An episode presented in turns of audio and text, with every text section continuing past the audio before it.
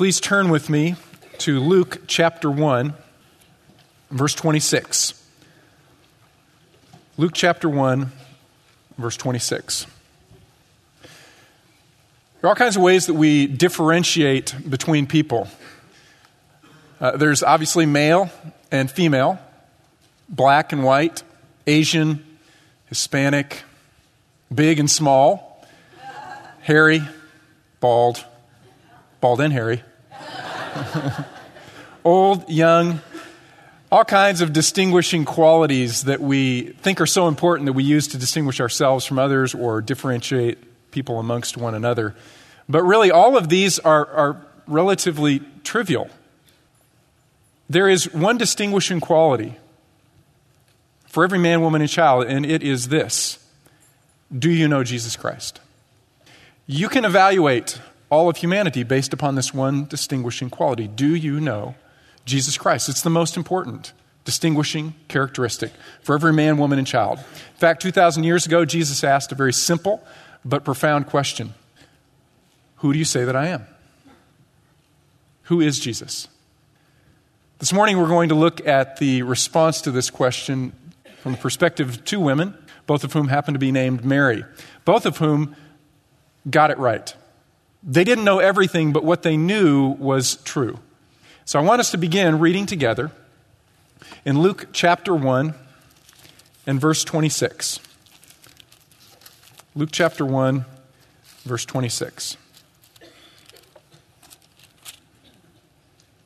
Now, in the sixth month, the angel Gabriel was sent from God to a city in Galilee called Nazareth, to a virgin engaged to a man whose name was Joseph, of the descendants of David.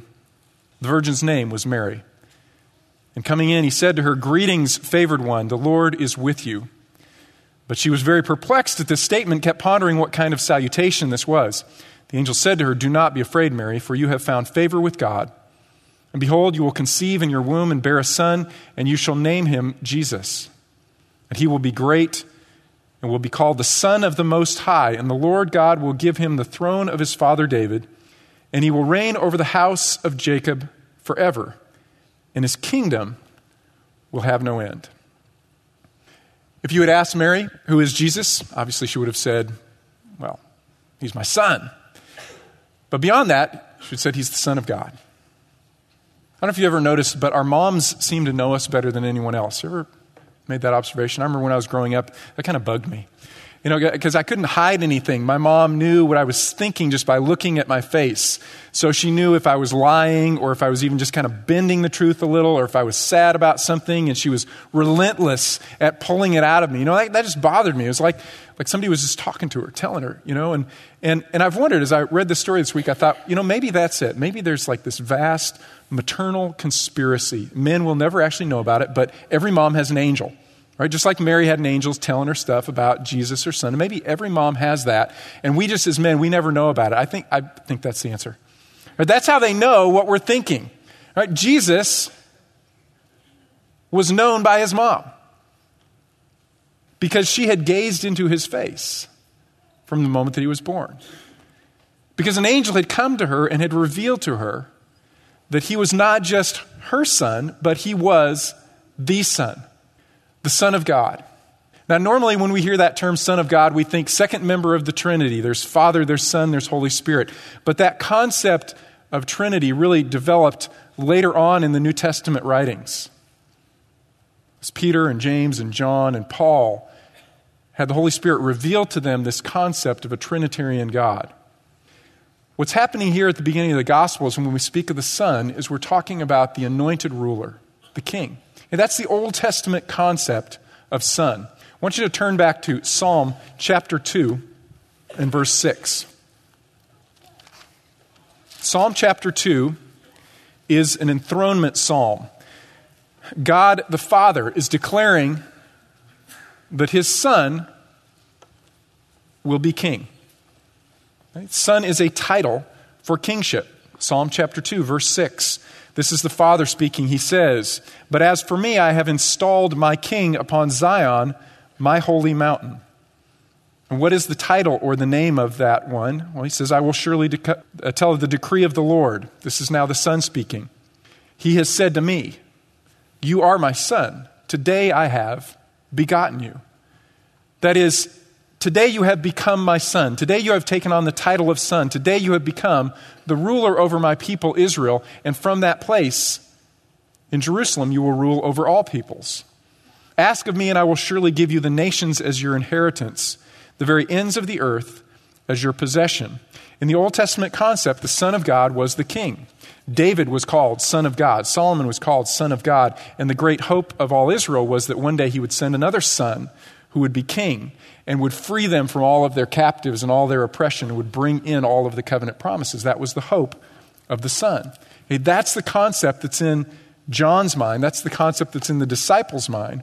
I want you to turn back now with me to the Gospels, Gospel of John, chapter 1.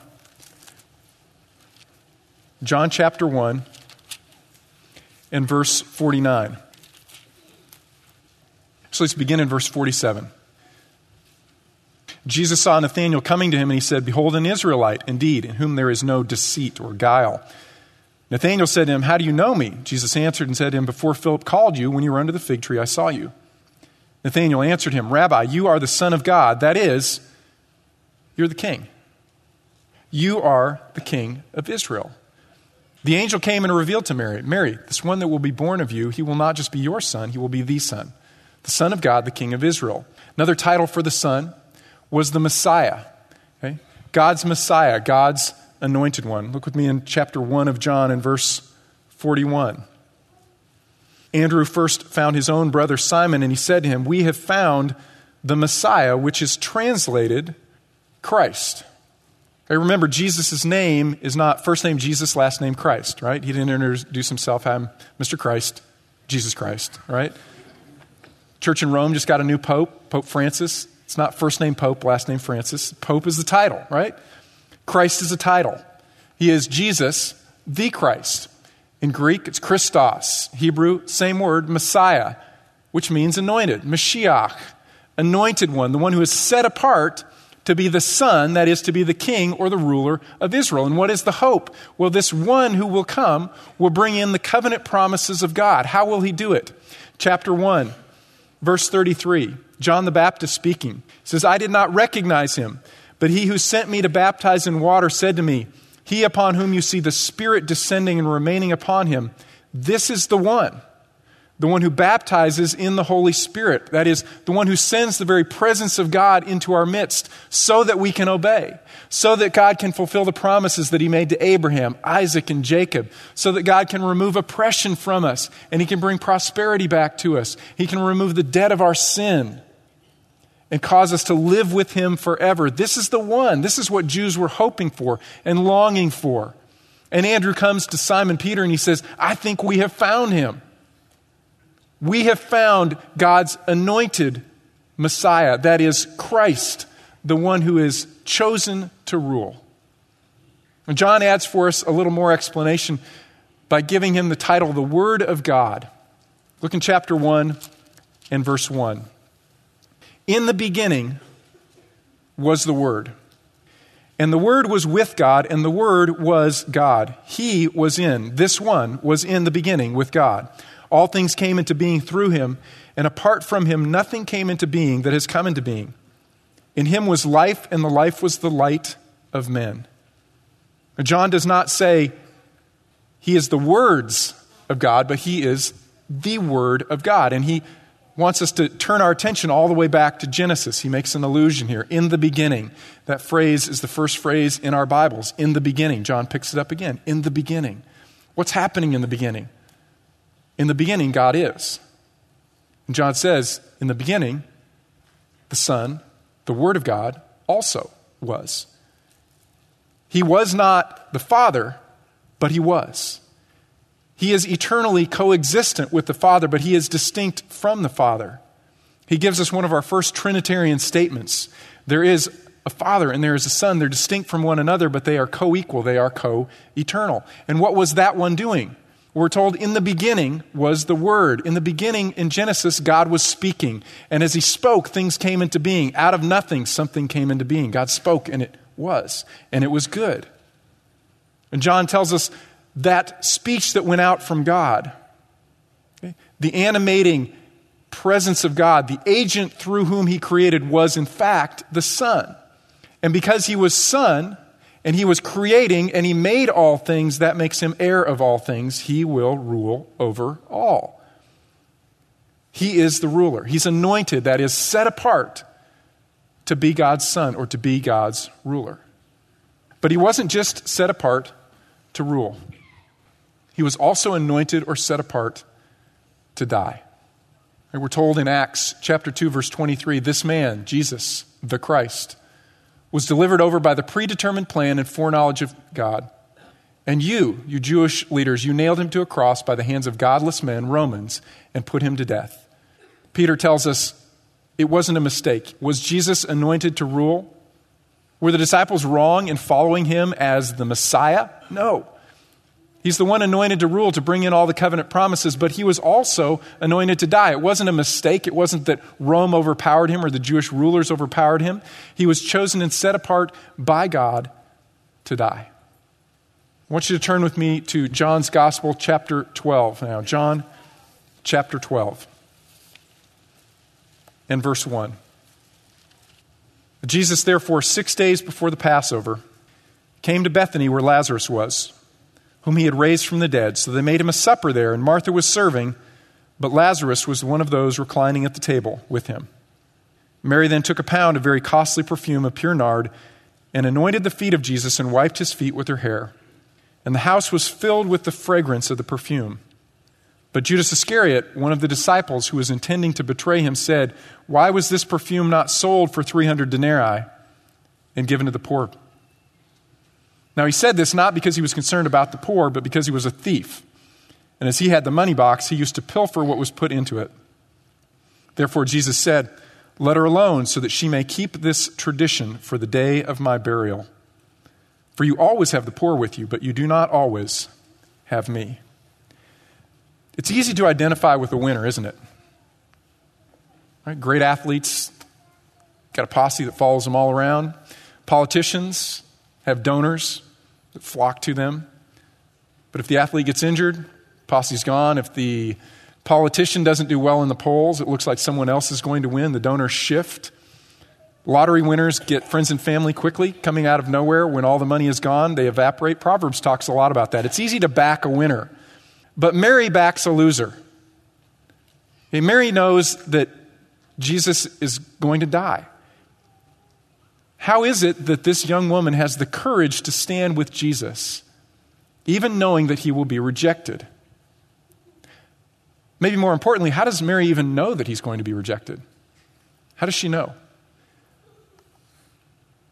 We're told in Matthew chapter 26, parallel account, John 12, that when she poured this perfume on my body, Jesus speaking, she did it to prepare me for burial.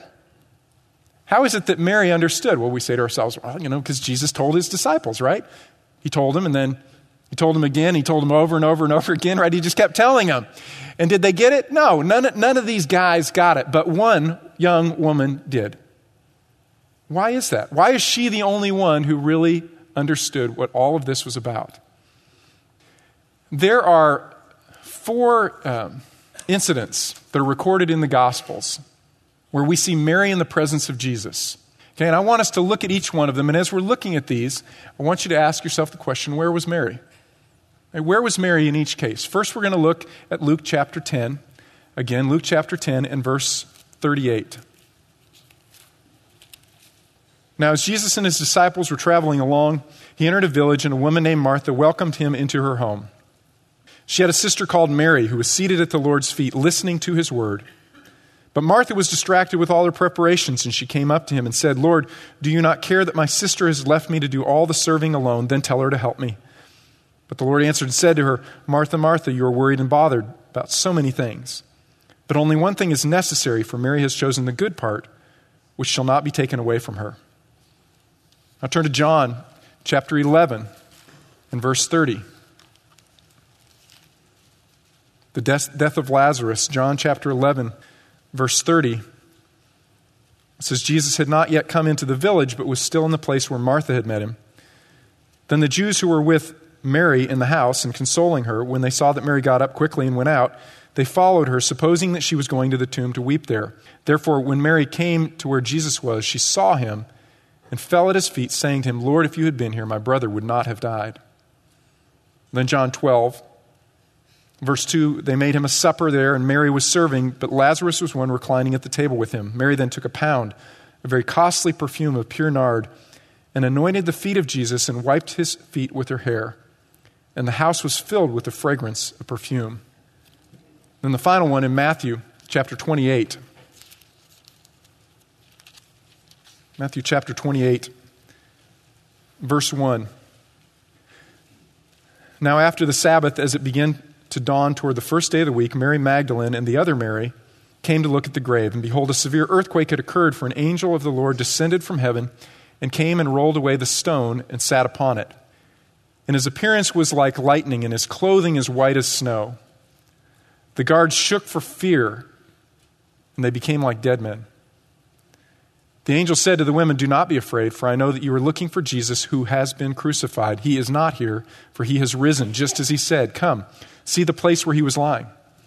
Go quickly and tell his disciples that he has risen from the dead, and behold, he is going ahead of you into Galilee. There you will see him. Behold, I have told you. And they left the tomb quickly with fear and great joy and ran to report it to his disciples. And behold, Jesus met them and greeted them, and they came up and they took hold of his feet and they worshiped him. Where was Mary? Where was Mary? Every time, every time, there's Mary at the feet of Jesus. Every time, Mary's at the feet of Jesus. And I think the lesson that we learn fundamentally from each of these Marys is that what is most important is to give undistracted attention to Jesus Christ. I think Mary got it because and the other disciples didn't get it because Mary was paying attention and they were not. They were consumed with their own greatness in the kingdom. They were thinking of themselves. Jesus is talking and they're filtering everything he says through how it affects them, what it is about them. Mary is just sitting in his feet and she is devoted. She is undistracted. She is just listening to Jesus. And so Mary got it when the others didn't. And the lesson for us to learn is that undistracted devotion or worship is the most important thing that we can be about. See, Mary understands that the sacrifice that Jesus is about to make for her is worthy of paying attention to him. So there are four characteristics of her worship that I want us to observe this morning. First is this worship of Jesus is life. Worship of Jesus is life itself. I want you to turn back with me to Luke chapter 10 and verse 38. Undoubtedly, Mary had a lot of other interactions with Jesus, but for some reason, the gospel writers decided to record these. And I think the point is that they're emphasizing this was the habit of Mary's life. When she was with Jesus, this is where she wanted to be, sitting at his feet. Nothing was more important to her. Verse 38 again. As they were traveling along, he entered a village, and a woman named Martha welcomed him into her home. She had a sister called Mary who was seated at the Lord's feet, listening to his word. But Martha was distracted with all her preparations. And she came up and said to him, Lord, do you not care that my sister has left me to do all the serving alone? Obviously, you do, you do, then tell her to help me. But the Lord answered and said to her, Martha, Martha, you are worried and bothered about so many things, but only one thing is necessary. For Mary has chosen the good part, which shall not be taken away from her.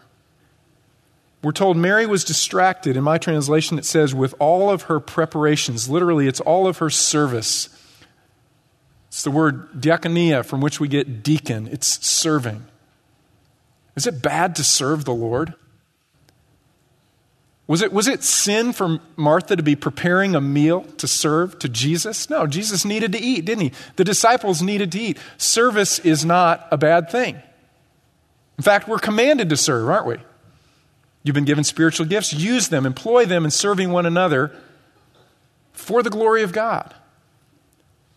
What was the point? The point was that there was something that was far more important at this moment in time, and that was paying attention to Jesus, listening to his words. We're told by Jesus that Mary has chosen the good part or the good portion. That word could be used of a portion of a meal. In other words, Mary has chosen the food that is better than what you are serving, Martha. The bread that has come down from heaven that feeds your soul. That's what's most critical. That is what's most important. I don't know if, you, any of you married folks, have you ever read the Five Languages of Love? Have read that? Okay. If you haven't, go buy it. It's, it's a really good book. Um, Tristan and I read it several years into marriage, and we learned some new things that we've never seen in one another. The book's basically talking about the way that we give and receive love.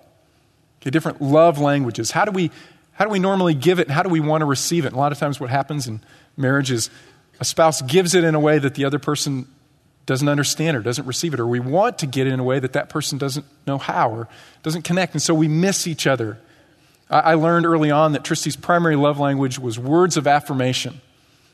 She wants words from me that affirm and encourage. I also learned later on, when we had kids, that her love language shifted. The primary one that kind of rose to the top was acts of service, right? And I, I, have permission to tell this story. It's one of my favorite stories about my wife. But I remember one day I came home from work and I'd had a great day at work. And I said, Hey, how's your day? What'd you do? She kind of stared at me for a second. She said, I wiped. I wiped today. I wiped counters, I wiped floors, I wiped noses, I wiped butts. I wiped.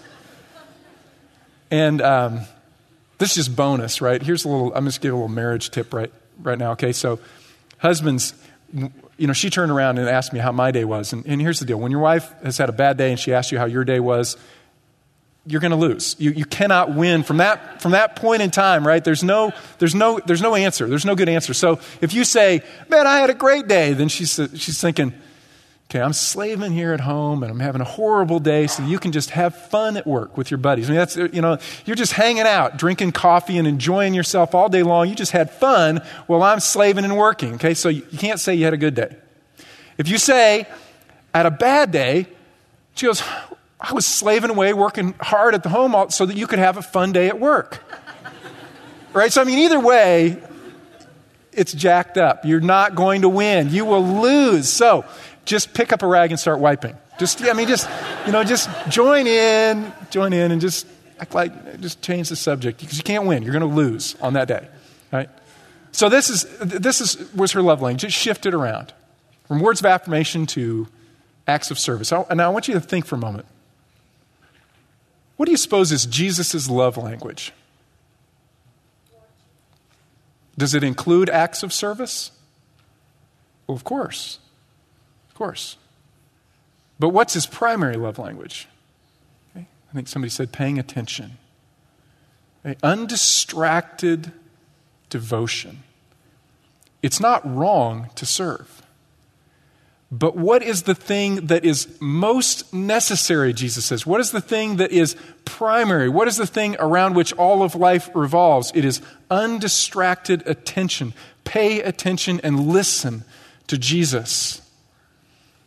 One of my favorite hymns is Come Thou Almighty King. First verse goes like this To the great one and three, eternal praises be, hence, today, and forevermore. His sovereign majesty may we in glory see, and to eternity love and adore. In other words, our occupation for all of eternity will be worship. It will be paying attention to Jesus. And so now we practice. Now we make it our preoccupation that we pay attention first and foremost before we do anything else. All other activities are surrounding this fundamental core truth in our lives that to pay attention to Jesus is the most important thing that we do. That's the first principle we learn from Mary's worship. Second, worship of Jesus requires courage. Now, there's a lot that we uh, are at risk of missing in this setting. But Mary pays a, a, an enormously high price socially for her worship of Jesus. You see, to, to sit at someone's feet, to sit, a rabbi, to sit at a rabbi's feet means that you become a disciple of that rabbi. Okay, that's just a technical language to, to mean you're a disciple of that rabbi. But women were not disciples of rabbis. In that day and age, there, there were no female disciples, there were no female learners. They didn't follow the rabbis around and sit at their feet and learn from them. It just didn't happen. Any of you guys ever seen uh, Yentl? Okay, if you're older, you're like 40 and up, maybe you've seen Yentl. If you've never seen it before, don't. Um, it's, you know, it's, uh, it's Barbra Streisand plays a, a young woman whose father is a rabbi. He's an aging rabbi, and he teaches the young men in town, but on the side, secretly, when the doors are closed and lights are down, he teaches his daughter. He teaches her Hebrew scriptures and he teaches her the Talmud. It's, it's off limits. You just don't do it. But she loves to learn and she loves the Word of God. And when he dies, she's still hungry. And so she dresses up as a young man and enters into a yeshiva so that she can learn. This is late 1800s in Poland. Women were not students, women were not disciples. Late 1800s, 1900s. Even today, there are conservative Jewish schools in which women are not disciples. Certainly in this day, this was, this was completely out of bounds. And where do we find Mary? She is a disciple of Jesus. She's sitting at his feet right before he goes to the cross, she comes into a room and she lets down her hair. Women don't let down their hair in public. Women don't let down their hair in public. Women don't touch a man's feet. A single woman doesn't touch a single man's feet. A single woman certainly wouldn't touch a rabbi's feet. Everything that she's doing is completely out of bounds. And she is ridiculed for it. The disciples ridicule her and they mock her. But she doesn't care. And increasingly in the culture that we live in, we will pay a price to put Jesus at the center of our lives. We will be ridiculed or discarded, dismissed. Are you willing to pay that price? Mary says to herself, I don't care what anyone else thinks. I have to be at the feet of Jesus. Read with me again this passage, chapter 12 of John, verse 2. So they made him a supper there, and Martha was serving. But Lazarus was one of those reclining at the table with him. Mary then took a pound of very costly perfume of pure nard and anointed the feet of Jesus and wiped his feet with her hair, and the house was filled with the fragrance of the perfume. See, not only did Mary pay a social price, she paid a financial price. We're told that she brings in pure nard. Nard was an oil extracted from a plant in India. This is an import. Extremely valuable. It was an investment commodity. Normally, people would purchase something around an ounce. This glass jar from the first century is maybe three inches tall. Extremely valuable, and people would take it, and an honored guest would receive a drop or two, maybe. Mary comes into this setting.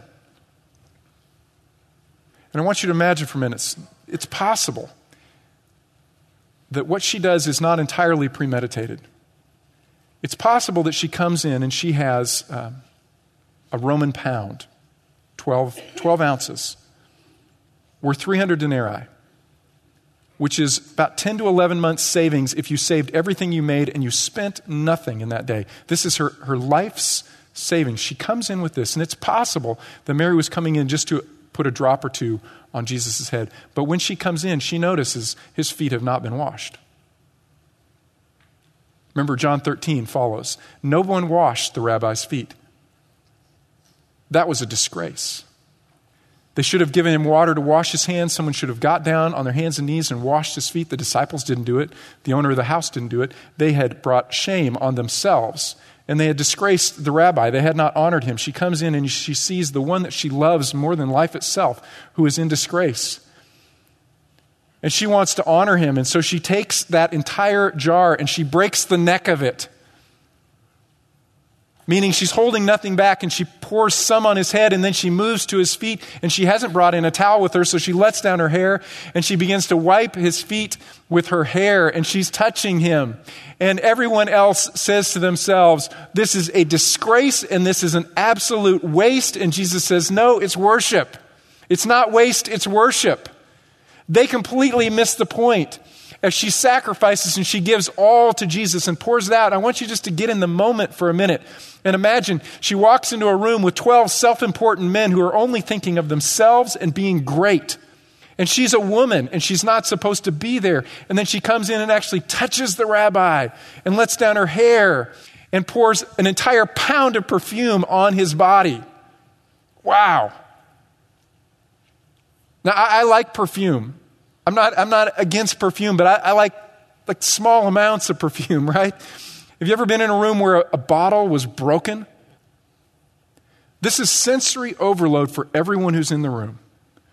What they see, the affront to their culture, a woman with her hair down, she's so loose, glass breaking, perfume filling the room. It is unavoidable that she is doing something extravagant, and they say it is foolish and a waste. And Jesus says, No. That's worship. That's worship. And he rewards her. Fourth principle worship of Jesus secures reward because it's the most important thing that we can do. What would have been socially appropriate would have been for Jesus to kick her and to tell someone to put her out. But every time she comes and sits at his feet, he welcomes her. And he lets her stay. She comes and she sits at his feet and she touches him. And he defends her. It's not a waste, it's worship. He doesn't cast her out, he praises her. He says, What this woman has just done for me will be spoken of in generation after generation after generation after generation and will become a model of how you should worship me. Knowing that I am the one anointed to rule, but also the one who is about to die on your behalf, what I am giving to you is worthy of any sacrifice, any worship that you might possibly give to me. It is not waste, it is worship. And so, how do we apply this? Simple. Let's worship Jesus. Hey, we are entering into this period where we are moving toward Easter. It's a period of time where in our normal lives we are distracted and worried by so many things, aren't we? Just like Mary, we're just so, so busy and so distracted. And I want us to take these next two weeks and focus on Jesus. I want you to read the gospel accounts building up to Easter. I want you to think about things that might be distractions that you can remove. And really, that's, that's the, the history behind the practice of Lent, of refraining from certain behaviors. It's not to refrain from th- these things to show that we're more godly, it's refrain from these things to remove distractions from our lives so the next two weeks we focus our attention on Jesus. I want us to take a few moments and pray.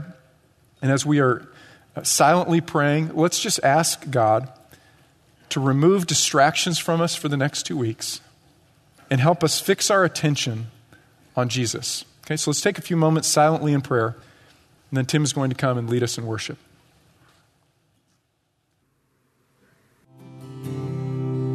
Let's pray. Perhaps this morning, Jesus is calling you to come sit at his feet for the first time. Maybe you have never humbled yourself before him and acknowledged that Jesus is the only one through his death that can remove the debt of your sin. Jesus is calling you this morning, we encourage you to listen, to give him undevoted, undistracted attention, devotion, to listen to his offer to believe that he has died for you. You can leave here this morning with your debt removed forever, possessing life that is forever. For those of you who have already come to the feet of Jesus, maybe it is that you've wandered away and uh, you're worried and distracted by many things. Maybe they're good things. Maybe they're evil things. And perhaps Jesus is calling you to come again, sit at his feet, give him your attention and your time. Father, I thank you for giving us Jesus. I thank you that we can sit at his feet, we can gaze into his face, we can listen to him. I pray that you would guard us and protect us from the enemy's attacks and all of the distractions, even the good things, certainly the evil things. I pray that for the next two weeks you would you'd refocus our attention on Jesus, the wonder of Him, the beauty of Him, His sacrifice for us. we would give him the best gift that we can give him our attention, our time, our worship. Jesus, we love you. We thank you for giving us life. It's in your name we pray. Amen. God bless you. Have a great week sitting at Jesus' feet.